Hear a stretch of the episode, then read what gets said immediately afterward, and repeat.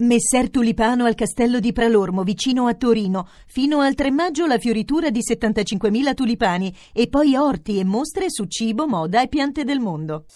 Voci del mattino.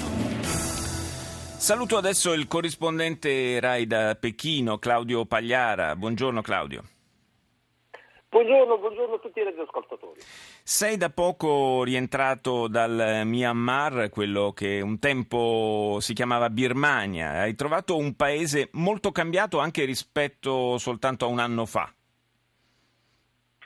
Sì, sì, assolutamente. Un paese. Beh, il segno del cambiamento diciamo, tecnologico rispetto a un anno fa è l'esplosione del mercato diciamo, dei telefonini. Eh, fino a un anno fa, pensate, acquistare una scheda per uno straniero, una SIM, eh, costava 500 dollari, solamente la scheda senza contare il traffico.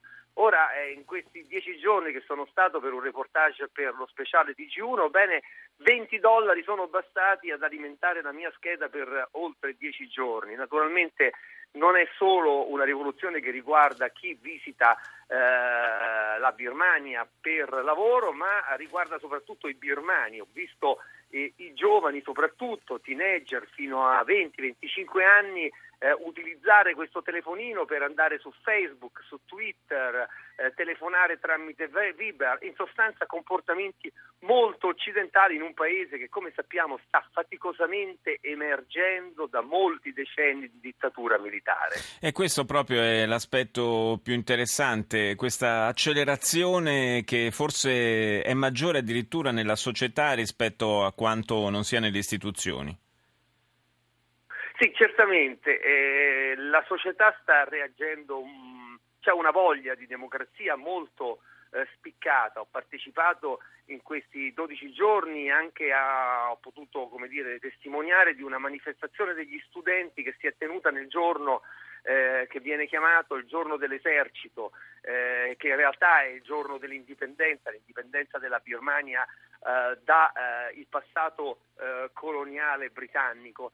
bene, questa manifestazione degli studenti è avvenuta in un momento molto delicato perché due settimane prima una marcia degli studenti contro una riforma del sistema scolastico era, si era conclusa con una dura repressione. Abbiamo visto le immagini della, degli, degli, agenti che eh, prendevano a bastonate degli studenti del tutto eh, pacifici. Bene, invece due settimane fa la manifestazione si è svolta eh, senza alcun eh, incidente, c'erano eh, decine e decine di giornalisti, ecco un'altra eh, faccia della Birmania, della nuova Birmania che vuole la democrazia, decine e decine di giornalisti di giornali, televisioni, radio eh, indipendenti eh, che mi hanno detto, intervistandoli, che sia pure con molte limitazioni e difficoltà, sì. certamente però adesso è possibile fare questo difficile lavoro di giornalista in un paese come la Birmania, mentre appena pochi anni fa eh, tutto era praticamente censurato.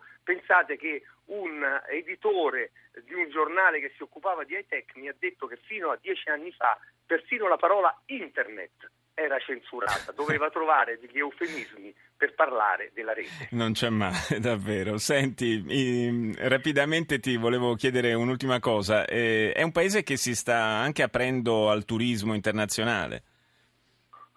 Sì, questo ormai è un fenomeno eh, che va avanti da mh, almeno 15 eh, anni, però nell'ultimo anno c'è stata sicuramente un'accelerazione con le speranze di una svolta definitiva verso la democrazia. Ricordiamo che a novembre, a novembre ci sono delle elezioni e che se queste elezioni eh, saranno come dire, eh, non truccate, eh, le previsioni unanimi di tutti gli osservatori siano per una vittoria del partito della, eh, del premio Nobel, San Suu Kyi, la combattente per la democrazia certo. storica della Birmania. Bene, eh, diciamo, il turismo naturalmente eh, avverte che il paese è diventato un paese eh, dove si può viaggiare con un, sicuramente un grado di sicurezza maggiore. io sono stato tra le altre località turistiche a Bagan, che è uno dei posti più belli che io abbia visto nella mia vita, c'è questa distesa di templi antichi che risalgono al 1000-1200, 4.000 templi buddisti in un'area molto piccola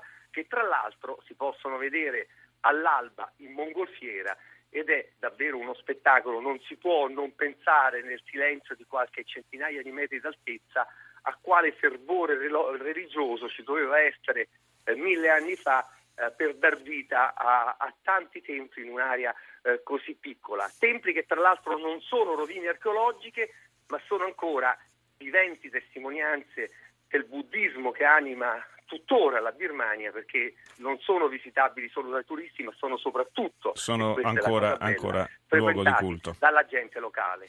Grazie a Claudio Pagliara, corrispondente Rai da Pechino, grazie di essere stato con noi. Voci del mattino. Il presidente turco Tayyip Erdogan si è recato in visita a Teheran dove ha incontrato il proprio omologo iraniano Hassan Rouhani, una visita importante e delicata per gli equilibri regionali nel corso della quale entrambi i capi di Stato hanno parlato della guerra nello Yemen, tacendo le differenti visioni politiche che li collocano su posizioni opposte in materia.